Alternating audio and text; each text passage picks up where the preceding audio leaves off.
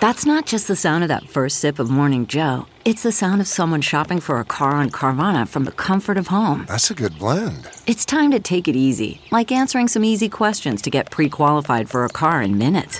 Talk about starting the morning right. Just like customizing your terms so your car fits your budget.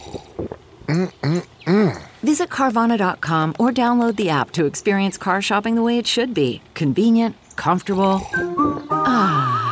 Good morning. I'm Kim Hudson at Fox 2 with your St. Louis news, driven by Bomarito Automotive Group. Two vigils are planned today in Edwardsville. The community will remember the six people killed in a tornado at the Amazon warehouse last Friday. The first vigil is at 10 this morning. It's in the Governor's Plaza outside the Edwardsville Public Safety Building. The second vigil is set for 6 tonight. It's at the Amazon warehouse on Gateway Commerce Center Drive. First responders say debris from the Amazon facility in Edwardsville landed in Shelbyville, Illinois. That's 90 miles away. The Nokomis Fire Department reports they found pieces of insulation there. If you find a piece, they want you to take a picture and post it on their Facebook page. Include the location where you found the debris. Members of Missouri Task Force 1 are back home this morning. They helped tornado victims in Mayfield, Kentucky. The team assessed 2,200 structures in about 18 hours. The group is part of a FEMA incident support team. From the Fox 2 Weather Department, We'll have a few showers early and then increasing later in the day. Temperatures will climb only into the mid 40s.